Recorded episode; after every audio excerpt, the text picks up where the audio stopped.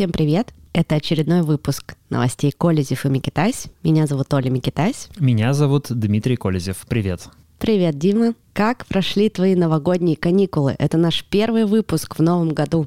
Хорошо прошли хорошо, я отдохнул, но новости никуда не исчезали и во время каникул. А, жизнь не встала на паузу. Многие ждали, что начнется что-нибудь на Украине, то есть на границе России и Украины, где сконцентрировались войска. Но вместо этого началось в Казахстане. И, конечно, я, как и многие другие журналисты и наблюдатели, и простые люди, а, следил за событиями в Казахстане, написал там даже несколько статей, редактировал статьи, поэтому, в общем, у меня каникулы прошли под знаком Казахстана. Мои каникулы прошли в Петербурге, я отлично отдохнула. О событиях в Казахстане, кстати, узнала из твоего телеграм-канала. Я впервые прочитала там эту новость и, конечно, тоже следила, но сильно э, в это время не... Где-то примерно аж три недели получилось.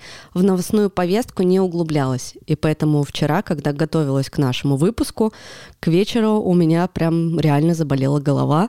Такой поток информации на меня свалился. Все это нужно было почитать, посмотреть, проанализировать. И и я поняла, что надо все снова брать себя в руки, снова входить в рабочий режим, не расслабляться. Ты знаешь, может быть, даже хорошо, что мы обсуждаем эти события. Сегодня, конечно, будем говорить про Казахстан в том числе, что мы обсуждаем их не по горячим следам, а через некоторое время после наших каникул. Потому что вот когда эта ситуация развивалась в моменте, я откровенно скажу, что было очень сложно понять, что происходит, и все менялось слишком часто и быстро, чтобы делать какие-то выводы. А учитывая, что в Казахстане э, большая часть вот острой фазы этих беспорядков был отключен интернет, и получить оттуда какую-то информацию от местных жителей, от местных журналистов было очень сложно, то есть оставалось э, довольствоваться какими-то больше слухами, ну и теми немногими официальными сообщениями, которые, которые которые делала казахстанская власть. При том, что не очень было понятно, а на самом деле, что является в данный момент казахстанской властью, потому что кажется, как теперь это выглядит, э, мы видели именно ну, такую борьбу э, разных групп внутри власти и борьбу за, за влияние, за то, кто будет управлять Казахстаном в ближайшие годы.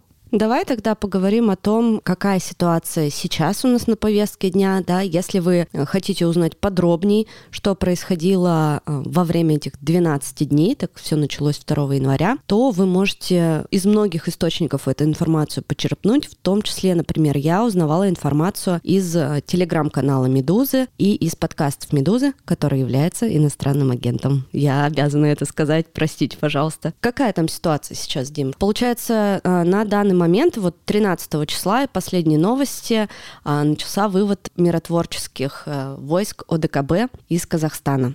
Да, российские, это в основном российские, конечно, войска, потому что другие страны, такие как Беларусь или Кыргызстан, там присутствовали, ну, скорее символически. Сейчас войска выводятся, и это скорее такая неожиданность для тех, кто наблюдал за ситуацией, потому что когда президент Казахстана Касым Жамар Такаев обратился к ОДКБ и обратился к, ну, по сути, к России с просьбой поддержать э, его и поддержать э, казахстанские власти в этой ситуации. Туда отправились э, миротворцы, и многие считали, что речь едва ли не о какой-то мягкой оккупации Казахстана Россией, и многие в соцсетях писали про оккупацию, грустно шутили про зеленых человечков, как это было в Крыму. Руководить этой миротворческой операцией назначили генерал-полковника, командующего ВДВ России э, Андрея Сердюкова, и он в том числе участвовал в присоединении Крыма. И это тоже, конечно, навевало какие-то определенные ассоциации.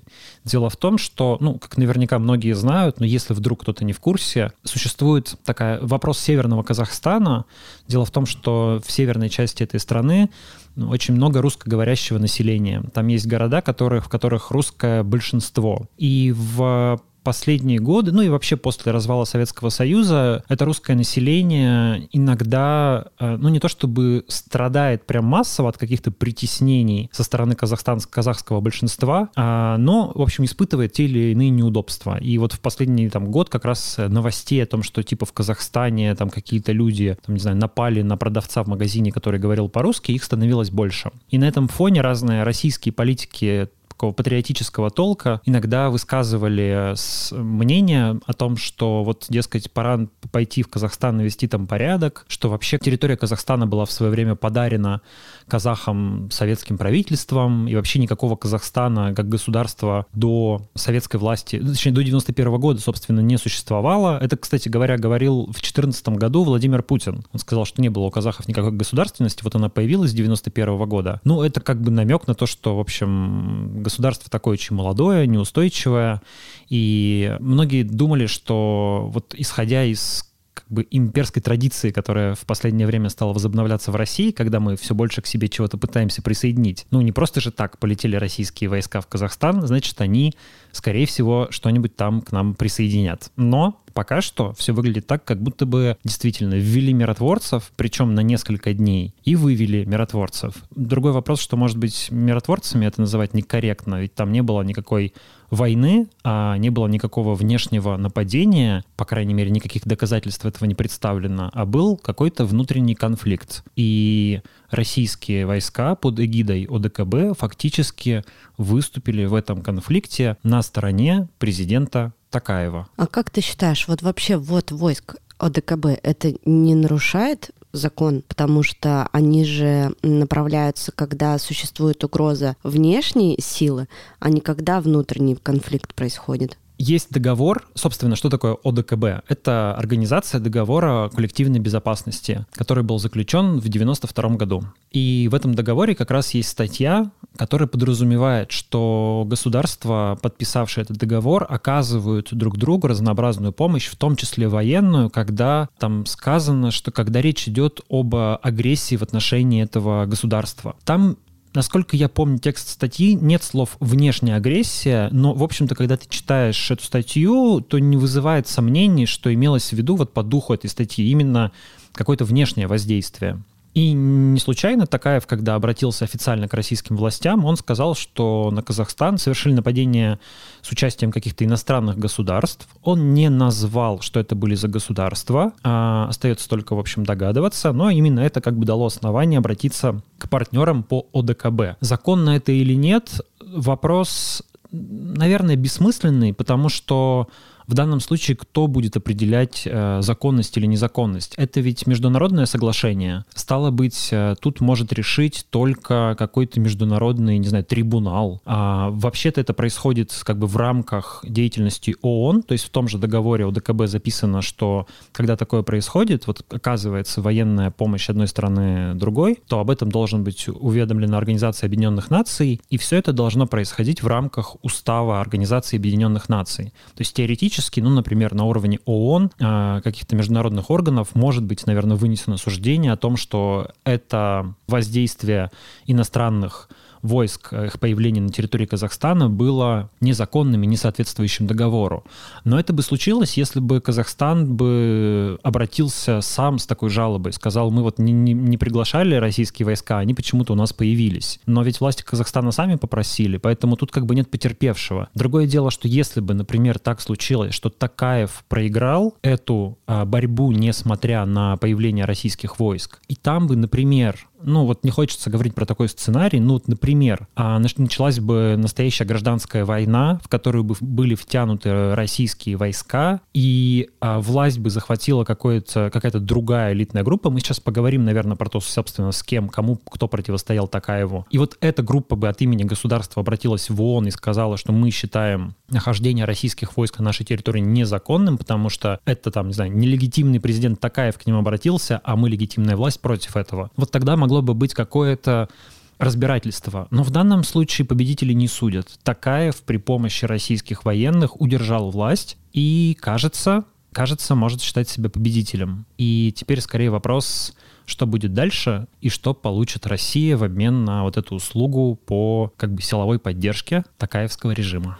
Вот как раз про это я и хотела спросить. То есть мне кажется, что в этой ситуации Путин вышел победителем, что ли, получается? Ну, пока да. Не, мы не понимаем до конца ситуацию, поэтому нам трудно сказать, а если он вышел победителем, то кого он победил, и кто был проигравшим, и кто с кем здесь соперничал. Возвращаясь там ко 2 января, действительно в Казахстане все начиналось как вполне себе разумные и, кажется, законные акции протеста, неправильное слово говорю, законные, закономерные, наверное, верно сказать, акции протеста граждан, которые возмущались экономической ситуацией в стране, в первую очередь. Но потом, вероятно, что-то случилось. И эти акции протеста были переформатированы в реальные беспорядки с участием абсолютно каких-то агрессивно настроенных, э, недружелюбных, вооруженных людей, которые а, мародерствовали, били витрины, устраивали беспорядки, жгли полицейские автомобили,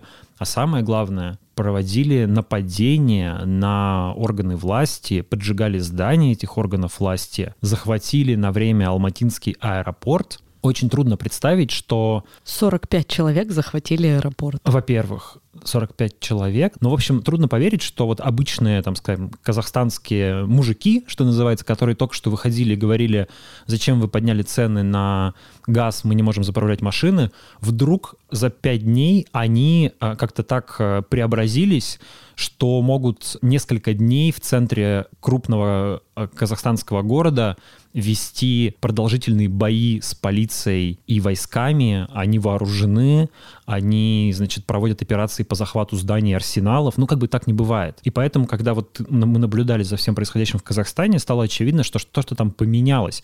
Сначала, конечно, симпатии были на стороне протестующих, а, ну, потому что, в общем, в люб... как бы, когда речь идет об автократии, ты всегда начинаешь симпатизировать людей, которые чем-то в этой автократии недовольны. Понятно, что в любом случае их права недопредставлены, недозащищены.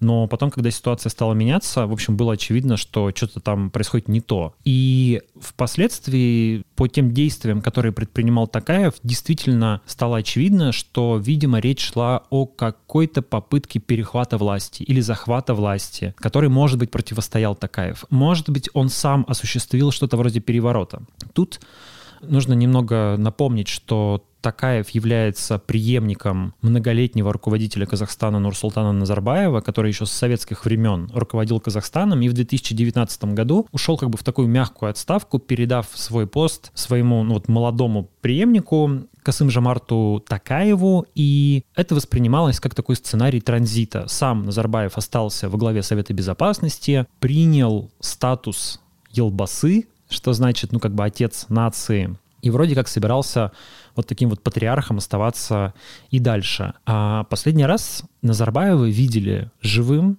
28 декабря 2021 года, когда он приезжал в Санкт-Петербург на встречу глав стран СНГ, Содружества независимых государств. И после этого его никто не видел. И что с ним произошло, непонятно. А у Назарбаева при этом довольно богатые и влиятельные родственники в Казахстане. Сам он, как свойственно автократам, весь такой бессеребренник, у него ничего нету, только, как там у Сталина было, пара сапог и шинель оставил он после себя. Но вот его три дочери, их мужья, его племянники, они все по странному совпадению оказываются какими-то долларовыми миллиардерами, владельцами гигантских компаний. Ну, так часто бывает у разных диктаторов. Да, я читала на Форбсе про одну его дочь с самолетами и с домами в Лондоне. Да, у него три дочери. Дарига Назарбаева, которая чуть не стала его преемницей, президентом Казахста... Казахстана. Многие как бы воспринимали ее таким образом. А потом Динара Назарбаева, с, ну, ее девичья фамилия Назарбаева, так она Кулибаева.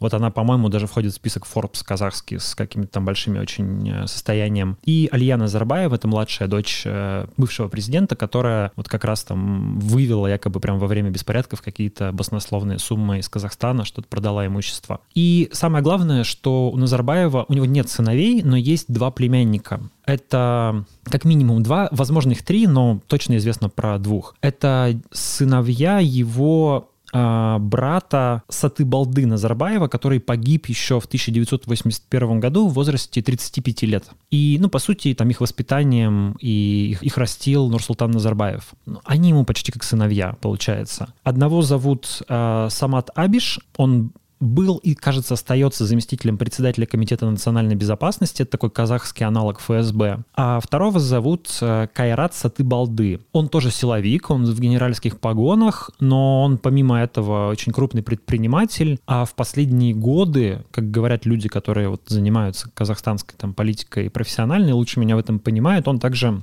имеет статус, ну, как бы религиозного лидера салафитского толка в Казахстане, то есть более такой исламистский политик и лидер. Казахстан в целом светское государство, несмотря на исламскую религию, но вот, э, вот этот племянник, он как бы более такой исламистски настроенный. И вот именно, видимо, с этими племянниками и с другими силовиками из окружения Назарбаева, в том числе с Каримом Масимовым. Это человек, который был до последнего момента председателем Комитета национальной безопасности, то есть аналог нашего ФСБ еще раз. А в свое время при Назарбаеве он а, два периода был председателем Кабинета министров, то есть премьер-министром Казахстана. И его тоже рассматривали в качестве возможного преемника Назарбаева, но он уйгур по национальности, поэтому Э, ну, практически невозможно по этническим э, соображениям представить его в Казахстане президентом. И вот этот Карим Масимов был после начала беспорядков сначала смещен с поста председателя Комитета национальной безопасности, а потом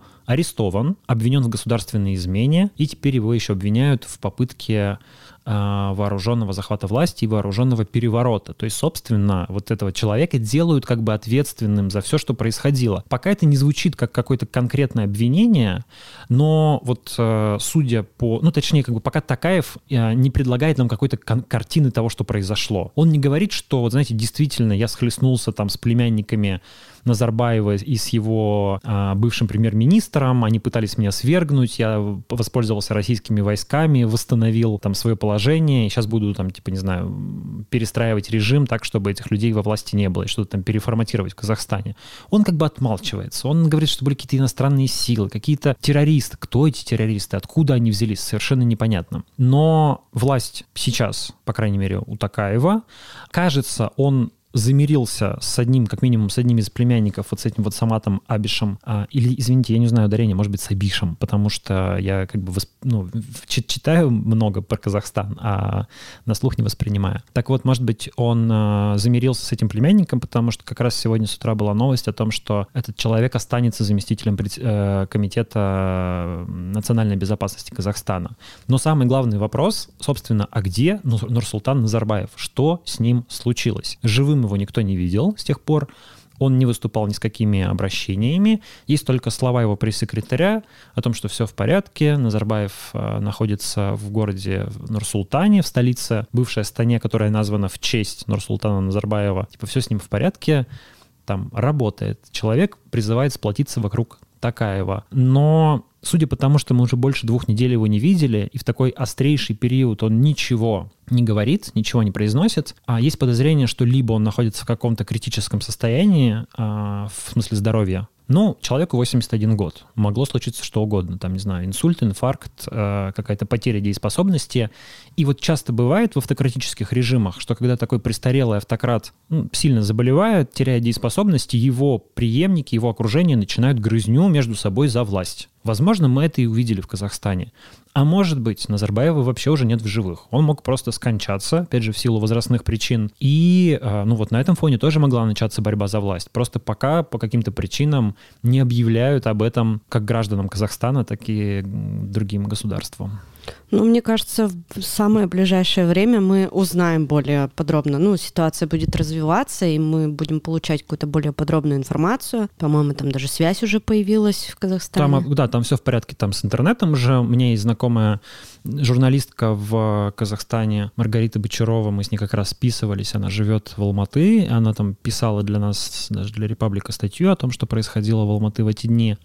Вот, наверное, еще один вопрос, который пока остается непонятным, это как раз, э, что будет происходить дальше, в том смысле, сейчас выйдут российские войска, хватит ли у Такаева сил, хватит ли ему преданных э, силовиков для того, чтобы сохранить стабильность в стране, не начнутся ли там какие-то новые региональные выступления, какие-нибудь, э, не приведи бог, террористические акты которые, в общем-то, наверное, в этой ситуации, к сожалению, возможны. Какие-нибудь э, новые попытки внутренних там переворотов, и не придется ли ему снова просить Россию о возврате войск, ну, точнее, ОДКБ, а не Россию. А Россия выглядит немножко странно в этой ситуации, потому как, ну, вообще, в принципе, с точки зрения вот Кремля, ты спросила, Путин выиграл, не выиграл, ну, в, в принципе, мне кажется, что пока ситуация складывается для Путина как бы скорее благоприятно. А выглядит все примерно так. В соседнем государстве началось какой-то там кризис, обострение, угроза нестабильности. Мы а пришли, их спасли. Президент попросил о помощи, официальный президент, не какие-то там сепаратисты, не кто-то. Президент попросил о помощи. Мы прислали ему в поддержку войска, мы помогли ему, сохранили стабильность и вывели войска очень быстро, а развеяв все слухи о том, что мы используем это как э, повод для какой-то оккупации. Пока все выглядит так. Тут есть нюансы. Мы не знаем, что дальше получит Россия за это. Может быть, э, ну, было бы странно, если бы Кремль чего-то у Такаева взамен не попросил, взамен ну, да, на поддержку, да, да, да, да. То есть появление... Кусочек территории какой-нибудь. Сомневаюсь, что кусочек территории, если честно. Но, например, там появление в Казахстане военной базы российской, например, или появление каких-нибудь там военных обучающих центров. Ну, это такой эфемизм э,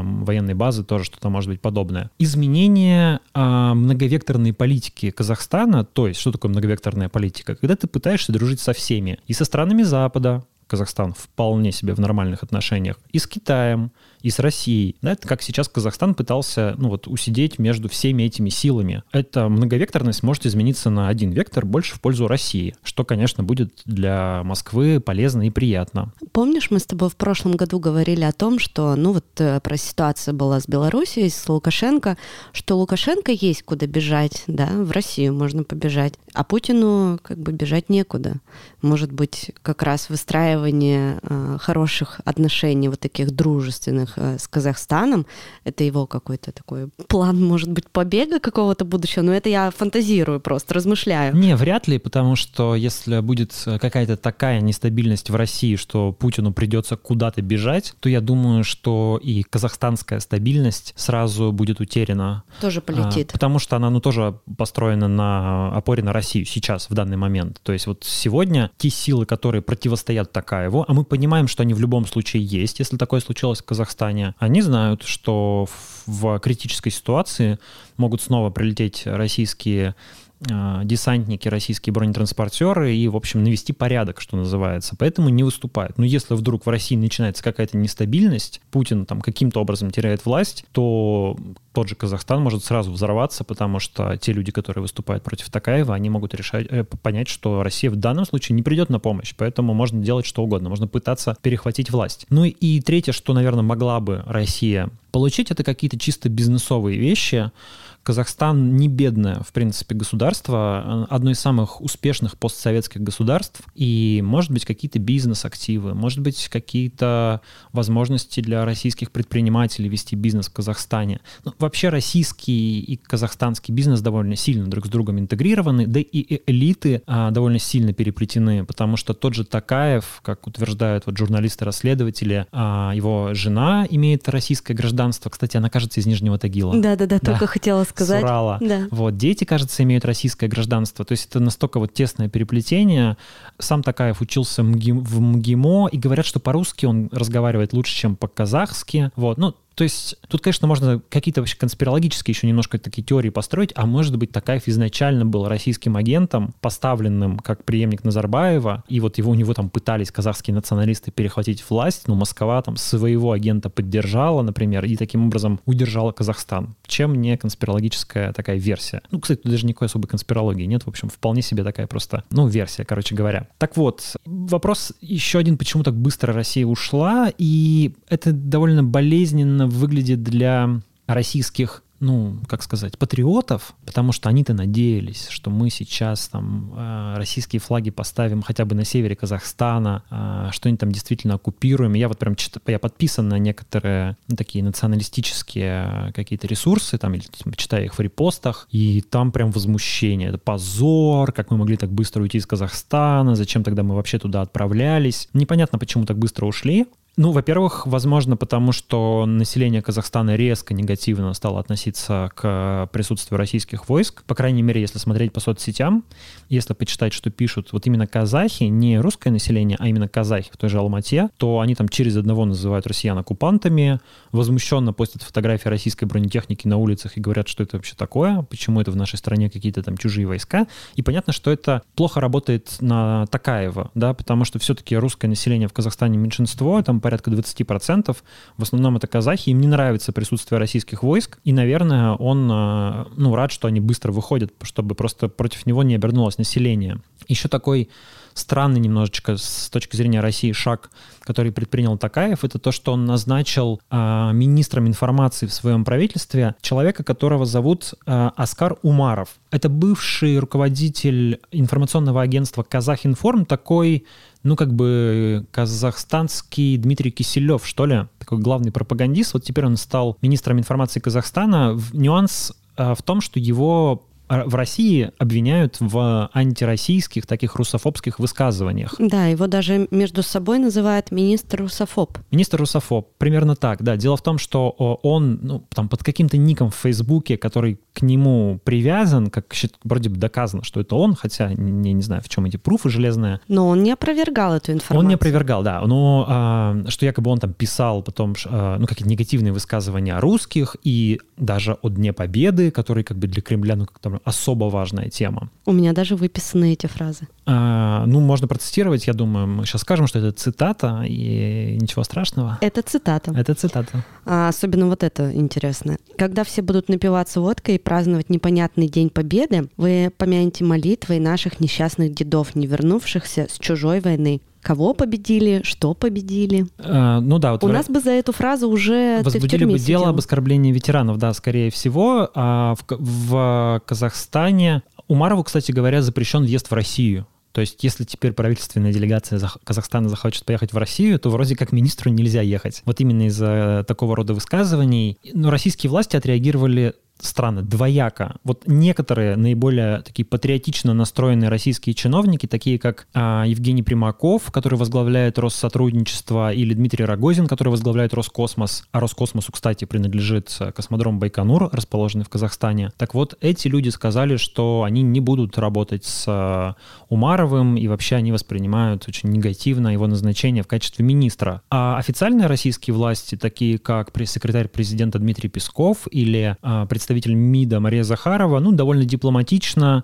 сказали, что это внутреннее дело Казахстана, кого там назначают министром информации, хотя, конечно, мол, подобные высказывания, если они будут продолжаться, они неприемлемы, но, дескать, давайте судить по следующим действиям, а не по предыдущим. Я размышляю над этим, думаю, зачем вообще вот э, Такаев такое назначение произвел? Ну, это же как ну, да, вроде, как, вроде, странно. как вроде только что поддержали российские войска, а ты как будто бы им какую-то, знаешь, вот подкладываешь свинью, а, какой-то вообще плевок оскорбительный. Но мне кажется, что это сделано как раз для того, чтобы успокоить э, казахов. Для того, чтобы националистически настроенные казахи, антирусски настроенные казахи, которые там есть, э, вот как бы восприняли это как э, некий комплимент в свою сторону. Вот российские войска помогли Такаеву, но он, смотрите, сохранил независимость и назначил такого политика русофоба, да, да, в пику Москве, смотрите, назначил своим министром. Значит, не такая уж он и марионетка. То есть я думаю, Слушай, что... Как... так интересно ты это все провернул. Я прямо не думала об этом. Мне кажется, что похоже на какой-то такой небольшой спектакль. Вот. Э, Россия от этого, в общем, особо не горячо, не холодно. Там в соцсетях, конечно, побурлит. Ну какая разница? Да все забудут об этом уже, если честно. Да, я не думаю, что теперь этот Умаров, конечно, на своей должности будет там себе позволять какие-то такого рода высказывания. Ну вот некий реверанс в сторону националистических сил, возможно, сделан. Слушай, ты так интересно рассказываешь, что я прям сижу с открытым ртом. Я тут недавно, буквально несколько дней назад, встретила одного молодого человека, который слушает наш подкаст. И он говорит, обожаю ваши новости, мне очень нравится, но тебя в них так мало. Ребят, меня в них так мало, потому что Дима — это кладезь информации, а я человек-вопрос. Я задаю вопросы, вот мне что-то непонятно, я говорю, а это, а как вот это, а почему вот это? Ну, то есть с точки зрения обычного обывателя. И у меня в этом подкасте именно такая роль. А Дима эксперт, и он даже почти без листочка говорит цифры, фамилии, точные даты. Ну ладно, фамилии каз- казахстанских э, деятелей я как раз себе распечатал. Но это сложно, действительно.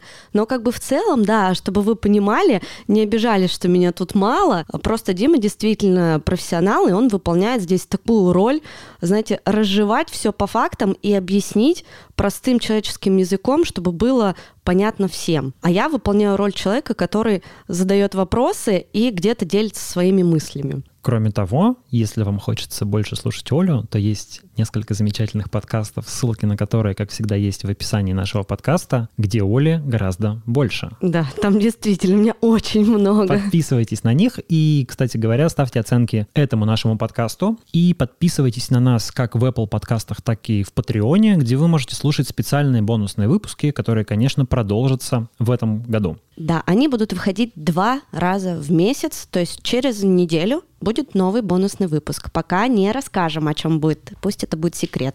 Еще две небольшие ремарки по поводу Казахстана, хотя, конечно, мы очень уже увлеклись этой темой, но что поделаешь, она такая большая и важная. Во-первых, ты сказала про фамилии, и забавно, что российский президент Владимир Путин, кажется, до сих пор не может выучить, как зовут казахстанского президента да, да, Касым да, Жамарта Такаева, потому что он его называл то Кемел Жамартович Такаев, то как-то еще. И знаешь, вот когда тебе попадается сложное имя какого-то человека, и тебе нужно его произнести, и ты такой «А, Касым Жамартович а, Такаев, вот.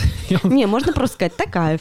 Э, но как бы принято по этикету во власти, что нужно по имени-отчеству. Вот ты как бы демонстрируешь этим, что вы равны с человеком. Но у Касым Жамарта Такаева прям магическое имя, потому что реально я занимаюсь вот Казахстаном с, уже с 1 января, о, ну, не знаю, с 3 января, реально каждый раз подглядываю, как пишется его имя, потому что почему-то оно очень плохо запоминается нашим вот русским, русскоязычным мозгом. Вот, но Касым Жамарт Кемелевич Такаев. И еще последнее про Казахстан. Я бы хотел отметить, как интересно выглядела Киргизия, точнее Кыргызстан, как себя правильно называет Кыргызстан. Ты хотела рассказать про тот случай с э, джазовым музыкантом? Да, его зовут, э, в очередной раз подглядываю в свою бумажку, извините, Викрам Рузахунов. Это был человек, киргизского происхождения, который был задержан в Казахстане. А его предъявили хорошо так побитым судя по его лицу, предъявили публике, и он сказал, что вот я там киргиз, приехал в Казахстан, мне предлагали 200 долларов за то, чтобы я участвовал в протестах. И этим как бы подтверждалось какое-то иностранное влияние, вроде как на ситуацию в Казахстане. Но к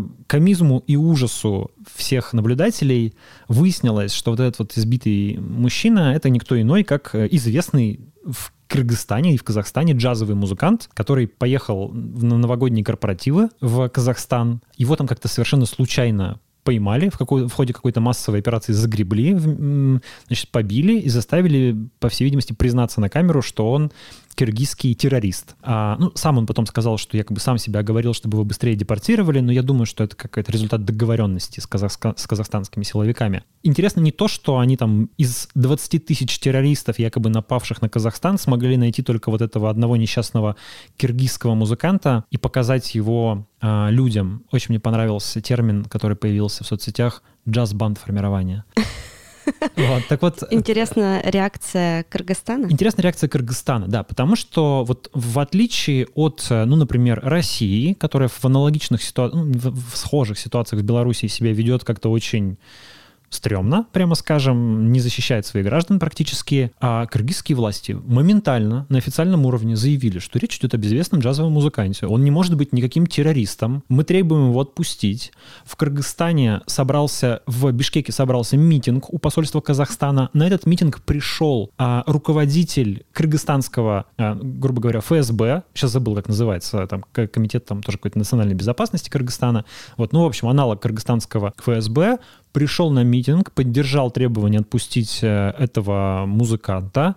Музыканта отпустили, фактически признали ошибку, признали вину. Более того, Кыргызстан, когда речь зашла об отправке войск ОДКБ в Казахстан, Кыр Кыргызстан ведь тоже входит в ОДКБ, они тоже должны отправлять свои войска. У них внезапно парламент заортачился, и сказал, что, ну, там начались разговоры о том, что мы не хотим отправлять свои войска в Казахстан. Тоже собрался митинг в, в Кыргызстане, где граждане говорили, что мы не хотим такой отправки войск. Парламент не мог собрать кворум для того, чтобы отправить войска, что, с одной стороны, может объясняться, конечно, январскими праздниками, но, с другой стороны, часто срыв кворума — это попытка оппозиции не пропустить какое-то решение в парламенте, когда голосов для принятия решения против не хватает, но можно сорвать кворум, чтобы оно не прошло. И кыргызстанский парламент сопротивлялся. Они в итоге отправили своих э, миротворцев все-таки, но тем не менее такая вот позиция Кыргызстана, она сильно отличалась, например, от позиции российского парламента. Вот да, я хотела тебя спросить, а ты представляешь, что у нас кто-то спросил кого-то? Вообще по закону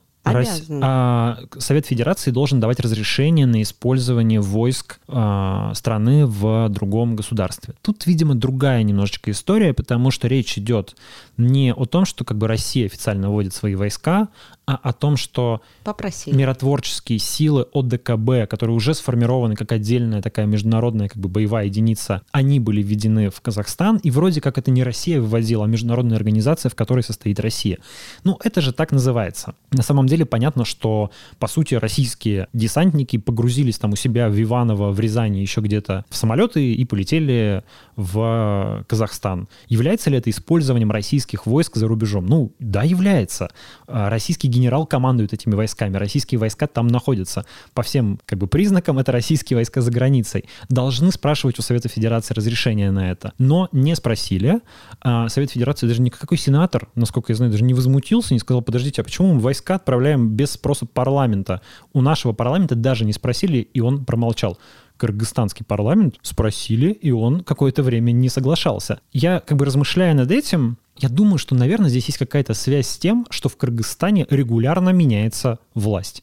Причем последний раз, последние два раза она там менялась в ходе, ну, ну как это назвать, не революцией, а потому что революция — это смена строя, но в ходе вот таких переворотов, в ходе беспорядков, в ходе протестов. И нынешний президент Кыргызстана, например, это человек, которого буквально принесли в кресло президента из тюрьмы. То есть он сидел в тюрьме, начались протесты в стране, его освободили из тюрьмы, принесли в кресло президента и избрали президентом. То есть это человек, который еще несколько лет назад, как Алексей Навальный, сидел в тюрьме, как политический заключенный. Ну, там были, естественно, другие обвинения, и он, конечно, другой человек, не как Навальный, но в принципе, да, в целом... Сам это, факт, да. да. И вот понятно, что, наверное, я так гипотетически думаю, что вот такая власть, которая, а, сама только что была оппозицией, сидела в тюрьме, а, б, она знает, что ее могут точно так же свергнуть, если она будет себя вести без учета мнения граждан. Она начинает как-то чуть внимательнее относиться к интересам граждан своей страны. Прислушиваться и учитывать, да. Чем это принято в странах СНГ, в других, в большинстве, в России, там, в Беларуси, в том же Казахстане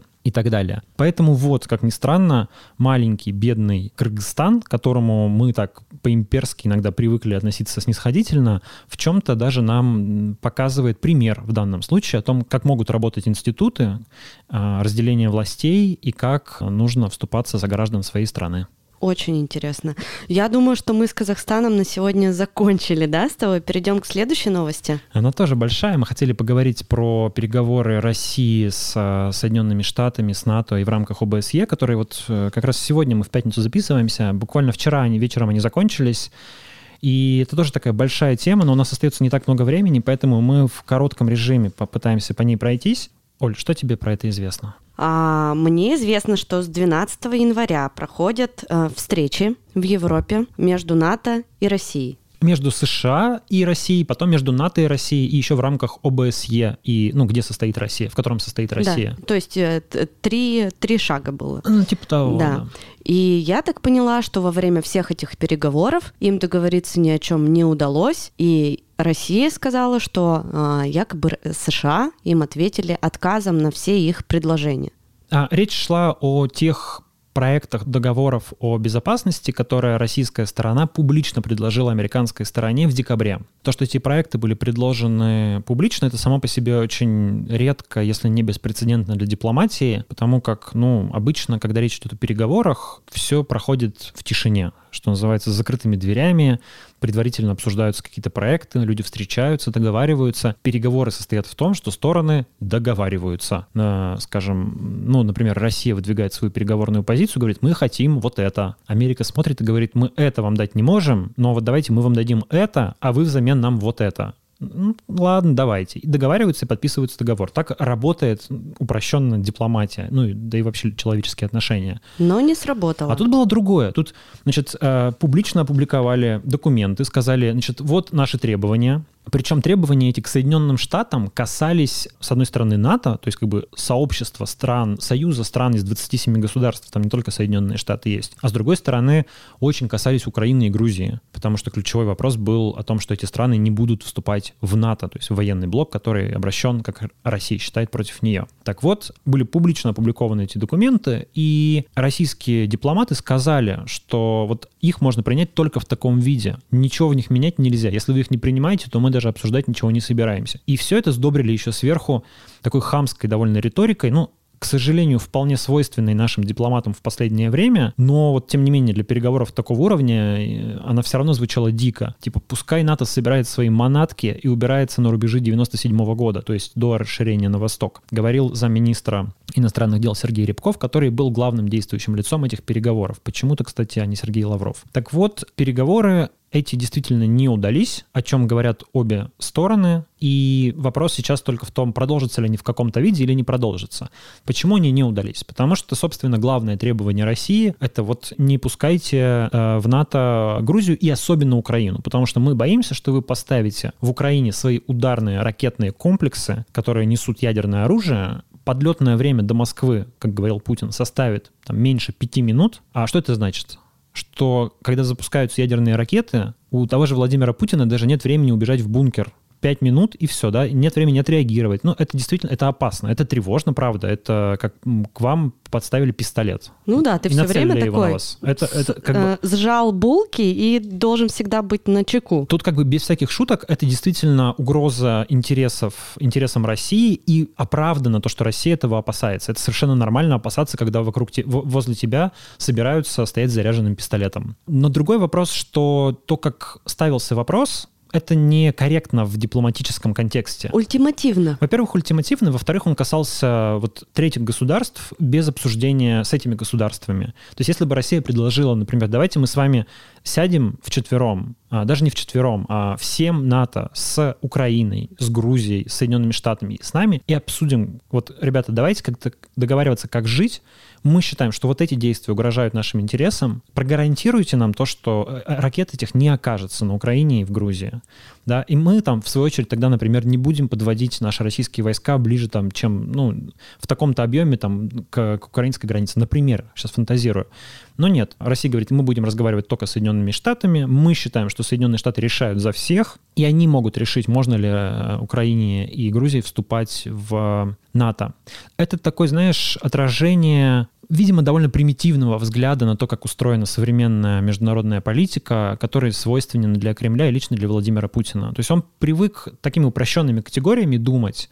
А, ну, типа, вот есть главные главные мужики, я и Байден, мы договоримся, все решим, а все остальные это как бы их марионетки. Украина, Грузия, страны НАТО, все фигня, да, то есть как бы вот как, как США скажут, так и будут. Соответствует ли это действительности?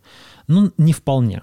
Конечно, голос Соединенных Штатов в Альянсе очень важен, но все-таки там есть огромное количество других членов, там многие решения принимаются коллегиально, там, возможно, какие-то вето, и все это не так просто устроено. Все-таки это довольно сложно организованный институт. Поэтому, конечно, для корректности нужно было пытаться договариваться со всеми. И НАТО и Соединенные Штаты не могут сказать, что мы отказываемся даже рассматривать возможно, ну, возможность того, что, например, Грузия и Украина попросятся в НАТО. Короче говоря, это не удалось, но там есть намек на то, что некоторый прогресс может случиться. Есть два момента, которые в этих предложениях были и которые Соединенные Штаты, по их словам, готовы обсуждать. Это вопрос размещения ракет э, средней и меньшей дальности в Европе. У нас был договор о неразмещении этих ракет, сейчас не будем погружаться в это глубоко, это такая большая, длинная, сложная история, он перестал действовать в 2019 году. И теперь Соединенные Штаты готовы как бы вернуться к возобновлению этого договора, который значит, что, грубо говоря, в Европе вот не будет этих ракет, а,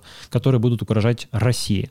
Соединенные Штаты готовы гарантировать, что они не станут размещать свои ударные системы в Украине и в Грузии. И они готовы обсуждать ограничения по военным учениям и по, по перемещениям там военных контингентов в Европе. Ну, то есть договариваться о том, что вот близко к границе, к соприкосновению там России и НАТО, а не будут проводиться какие-то крупные учения, так чтобы вот эти вот крупные воинские контингенты не подходили близко друг другу, не создавали взрывоопасную ситуацию, когда может просто там от какой-то искры рвануть и начнется мировая война. А Россию это вроде как не устраивает. То есть мы хотели большего.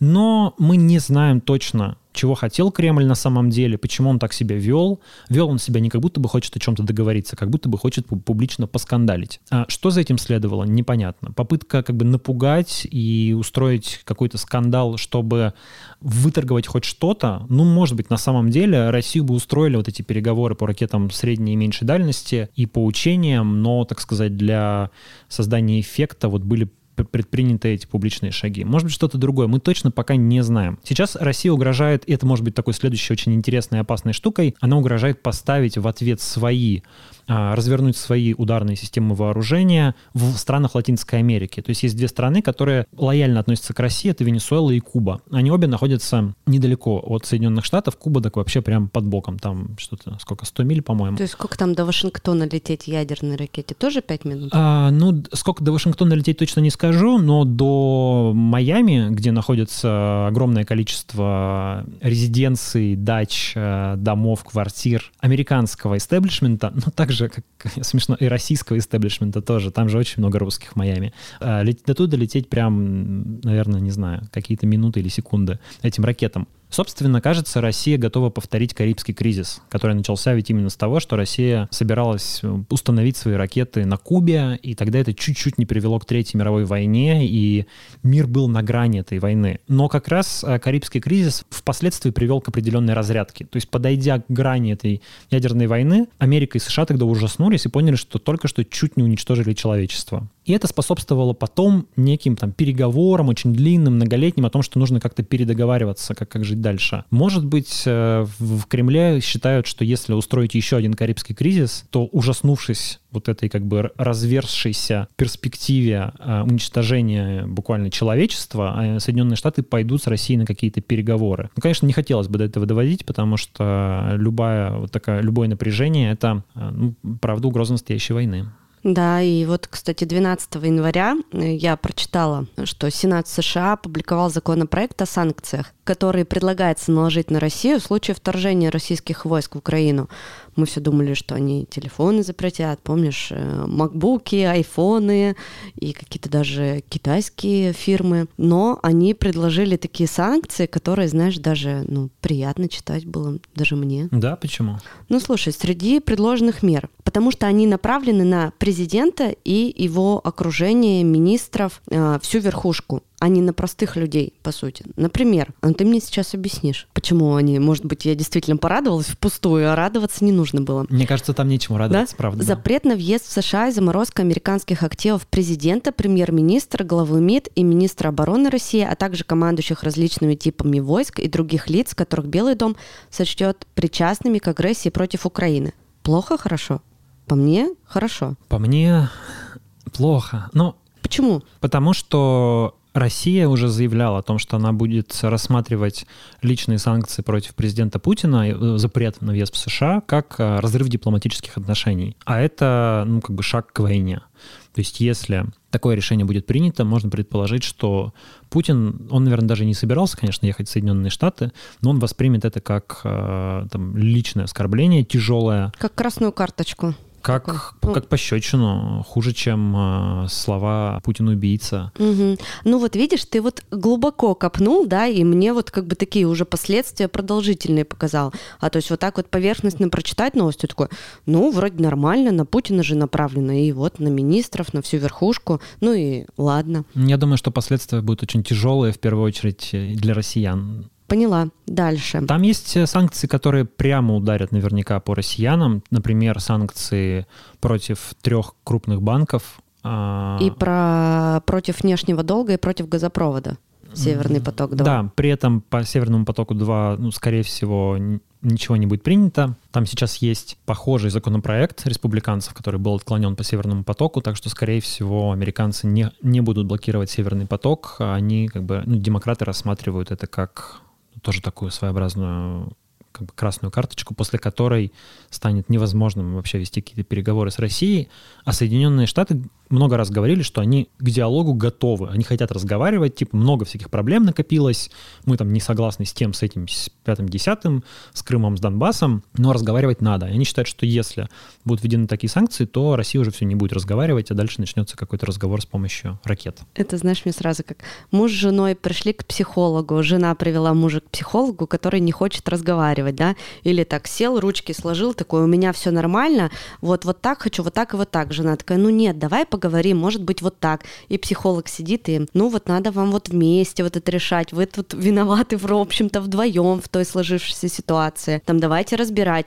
А муж уперся и такой, нет, вообще это она во всем виновата, не буду ничего решать. Вот только так и никак больше. Блин, круто было бы, если бы был какой-то... Психолог? Психолог межнациональный, да, то есть человек э, как бы с таким э, статусом и авторитетом, чтобы ему доверяли обе стороны, и он мог, не знаю, Далай-Лама или кто это должен быть, он мог усадить бы двух президентов или двух стран и заставить их разговаривать друг с другом как-то постепенно. Да? То, что делают э, ну, вот да. эти вот терапевты, работая с парами. Какая-то третья сторона, которая ни вашим, ни нашим, и ко всем как бы хорошо относится и хочет, чтобы эти между собой разрешили конфликт. И еще, а, ну вот, а вот это же хорошее, в течение полугода Минфин, Госдепартамент и разведка должны будут опубликовать детальный доклад об имуществе Владимира Путина и его родственников и приближенных бизнесменов. А к ним также могут быть применены санкции. Ну, публичный доклад об имуществе Владимира Путина, я думаю, это было бы полезно, в том числе для россиян, для избирателей Владимира Путина. Хорошо ведь, если они будут знать, что президент наш действительно бессеребренник, нет у него ничего, кроме старой «Волги» и... Резиновых сапог? И резиновых сапог, да. Ведь э, что еще мы можем увидеть в этом докладе? Нет, если серьезно говорить, то, наверное, да, вот это было бы Э, ну, правда, полезно. Чем прозрачнее, тем лучше. Меня лично там пугают э, возможные санкции против крупных банков, потому что, ну, если завтра Сберу, на Сбер наложат санкции и как-то панически к этому отнесутся граждане России, ну, не хотелось бы. Ну, неправда, не хотелось бы. То есть это может угрожать устойчивости банковской системы и может привести к таким тяжелым последствиям для граждан. Там есть э, возможные санкции против э, суверенного долга. Тоже довольно запутанная с ними история, потому что они уже накладывались, Россия их там научилась обходить. Это затрудняет выпуск облигаций и ну, заимствование на внешних рынках, что в свою очередь может помешать российскому бюджету наполнять себя, то есть покрывать дефицит. И это может привести к, э, ну, например, к тому, что не будут там индексироваться пенсии, не будут повышаться зарплаты бюджетникам. То есть в конечном счете это, конечно, тоже ударит по населению. Ничего хорошего, ничего приятного в этом нет. А у нас мы еще не самая бедная страна при этом, так что беднеть мы можем долго. И зная наших сограждан и как обычно развивается ситуация, никаким заметным акциям протеста, скорее всего, это не приведет, никакую власть это не изменит, и просто как бы всем будет хуже. Поэтому я лично надеюсь, что никаких санкций вводиться не будет со стороны Соединенных Штатов, а Россия не будет ни на кого нападать в Украине и где бы то ни было еще. Это, конечно, наверное, идеалистическое немножко желание, но могу же я его высказать. Вот давайте. Крестим пальчики, да. Аминь. Пусть так и будет. Ну что, кратко последние новости. Давай прям в режиме Блиц. Давай. Ты был в Венеции? Да. Понравилось? Да. Я тоже была в Венеции. У меня был там медовый месяц в Венеции, Рим и во Флоренции. И очень мне понравилось. Я была там три дня. Ты долго был? А, даже не ночевал. Один день. Да, один mm-hmm. день. Ну вот если ты в следующий раз еще поедешь в Венецию, то нужно будет э, запланировать свой бюджет э, 5 евро за себя ну, если ты будешь э, со своей подругой, то еще 5 евро за свою подругу, потому что Венеция э, готовит новые правила посещения города. Если вы планируете поехать в Венецию, то э, вы должны будете за один день заплатить 5 евро, чтобы там находиться. Собственно, я слышала, что это уже очень давно обсуждается, что огромный поток туристов и вообще скоро Венеция пропадет с лица земли, именно потому что это маленький такой небольшой, да, остров, и он все тонет, тонет, тонет, уровень воды там повышается, повышается, повышается, и если не сократить поток, то мы а он... можем ее больше никогда не увидеть. А он тонет разве из-за туристов? Ну, А. слушай, мне кажется, да. Что они топают, и он тонет? Ну, слушай, э, наибольшая нагрузка на нее происходит. Не, мне кажется, он по каким-то другим причинам тонет. Я не вдавался, но просто туристы очень как бы мешают жизни города и даже других туристов, потому что там их столько, что ну, ты перестаешь наслаждаться Венецией, ты как бы просто выживаешь в этой толпе туристов. Ну да, я прочитала, что почти 100 тысяч туристов в день посещают Венецию. Даже в пандемии. Даже в Пандемию. пандемии, а до да. пандемии было, ну, вообще очень много. Да, я согласен. Они же причем запретили подход круизных кораблей к Венеции напрям, бли- в- прям в порт Венеции, да, потому что, чтобы тоже сократить этот поток, но он все равно огромный. Ну, я думаю, что 5 евро, если честно, никого не остановит. Да, и вот так о том и речь. Ладно бы 50 евро. Деньги Ну, просто заработают дополнительные. Слушай, ну вот этот вот э, ту- туристический налог, он же и так существует во многих итальянских и европейских городах. Просто ты его обычно платишь за гостиницу. Он включен у тебя в счет гостиницы. А так как в Венецию многие приезжают без ночевки, вот как мы приезжали, видимо, они хотят просто дополнительно дестимулировать вот этот вот поток, ну или дополнительно к тому же еще заработать на этих гражданах. Ну, знаешь, как-то, честно, честно говоря, я пока даже не задумываюсь о том, когда я в следующий раз окажусь в Венеции, возможно ли такое, хотя город совершенно очаровательный. Знаешь, это город, который а, вот обычно тебе говорят, что есть какая-то достопримечательность, и ты ее там видишь, читаешь про нее, смотришь на открытках, а потом приезжаешь и разочаровываешься. Думаешь, блин, она в жизни какая-то не такая крутая. У меня так было с Пизанской башней. Ну, какая-то, если честно, такая. Фотку сделал, как ты там облокотился на нее. Нет. Вот. А с Венецией было наоборот. Я думал, я приеду туда, там типа три канала, два моста. А там это просто фантастический город. Он реально весь стоит на воде. Там столько удивительных мест. Ты заходишь в эти улочки, это просто невероятно. Мы катались на гондоле. Ну, короче, в общем, прям очень круто. Реально. Венеция — это must see. Ну и супер пушка-бомба новость, которую вчера прочитала перед сном в Инстаграме Алексея Навального, что скоро выйдет документальный фильм об этом. HBO Max, причем его сняли. А, Фильм будет называться «Навальный». Я думаю, что они не раскрывают, когда будет премьера, но я думаю, что очень логично, что премьера будет 17 января в годовщину задержания Алексея Навального. Кстати, да, точно. Он же написал как раз вот-вот. Это, получается, уже год прошел с его задержания? Да, именно так. Это должен быть какой-то фильм. Съемочная группа, как рассказал сам Навальный, снимала его вот э, после отравления буквально... С Омска прямо. Ну, наверное, с Германии начиная, наверное, не знаю точно. Вот, ну, то есть они снимали их пос- постоянно, бу- буквально все время находились рядом.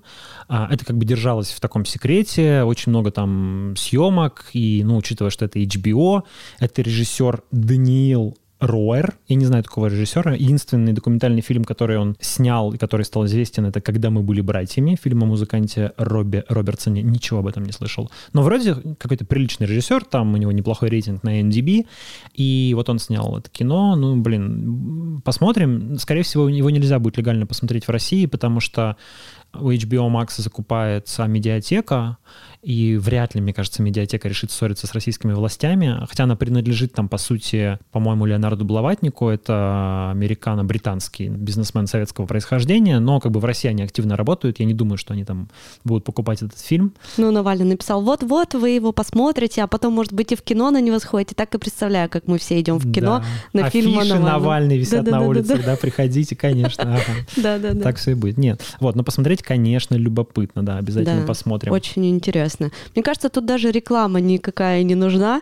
Сегодня, буквально я вчера это прочитала, а сегодня уже все об этом говорят, и, и все ждут этого фильма, и всем интересно посмотреть. Да, интересно, конечно, я тоже Да. с удовольствием посмотрю.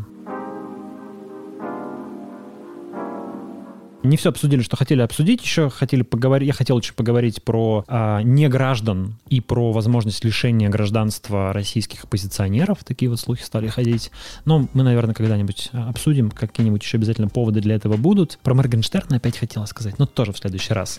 Да, кстати, если вы хотите предложить нам какую-то тему для бонусного выпуска, а, наш подкаст выходит на YouTube, там можно оставлять комментарии. Напишите в комментариях, о чем было бы вам интересно послушать. Да можете и не только на YouTube, можете, знаете, и в Apple подкастах написать в комментариях или там, где вы его слушаете. Да, ну, но в Apple подкастах лучше прям нам 5 звезд поставить и хороший какой-нибудь отзыв написать. Мы сделаем, прочитаем, нам будет приятно. А алгоритмам как будет приятно. Алгоритмам очень приятно. Мы хотим попасть в топ. У нас большие планы на этот 2022 год. Да, все Да. верно. А также, если вы хотите стать рекламодателями нашего подкаста, то тоже пишите нам. э, все ссылки на наши контакты с Димой будут в описании к этому выпуску. Подписывайтесь на нас на Apple подкастах, Spotify, CastBox, Яндекс Музыки и других альтернативных площадках. Всем хорошего настроения, всем пока. Спасибо, Дима. Пока.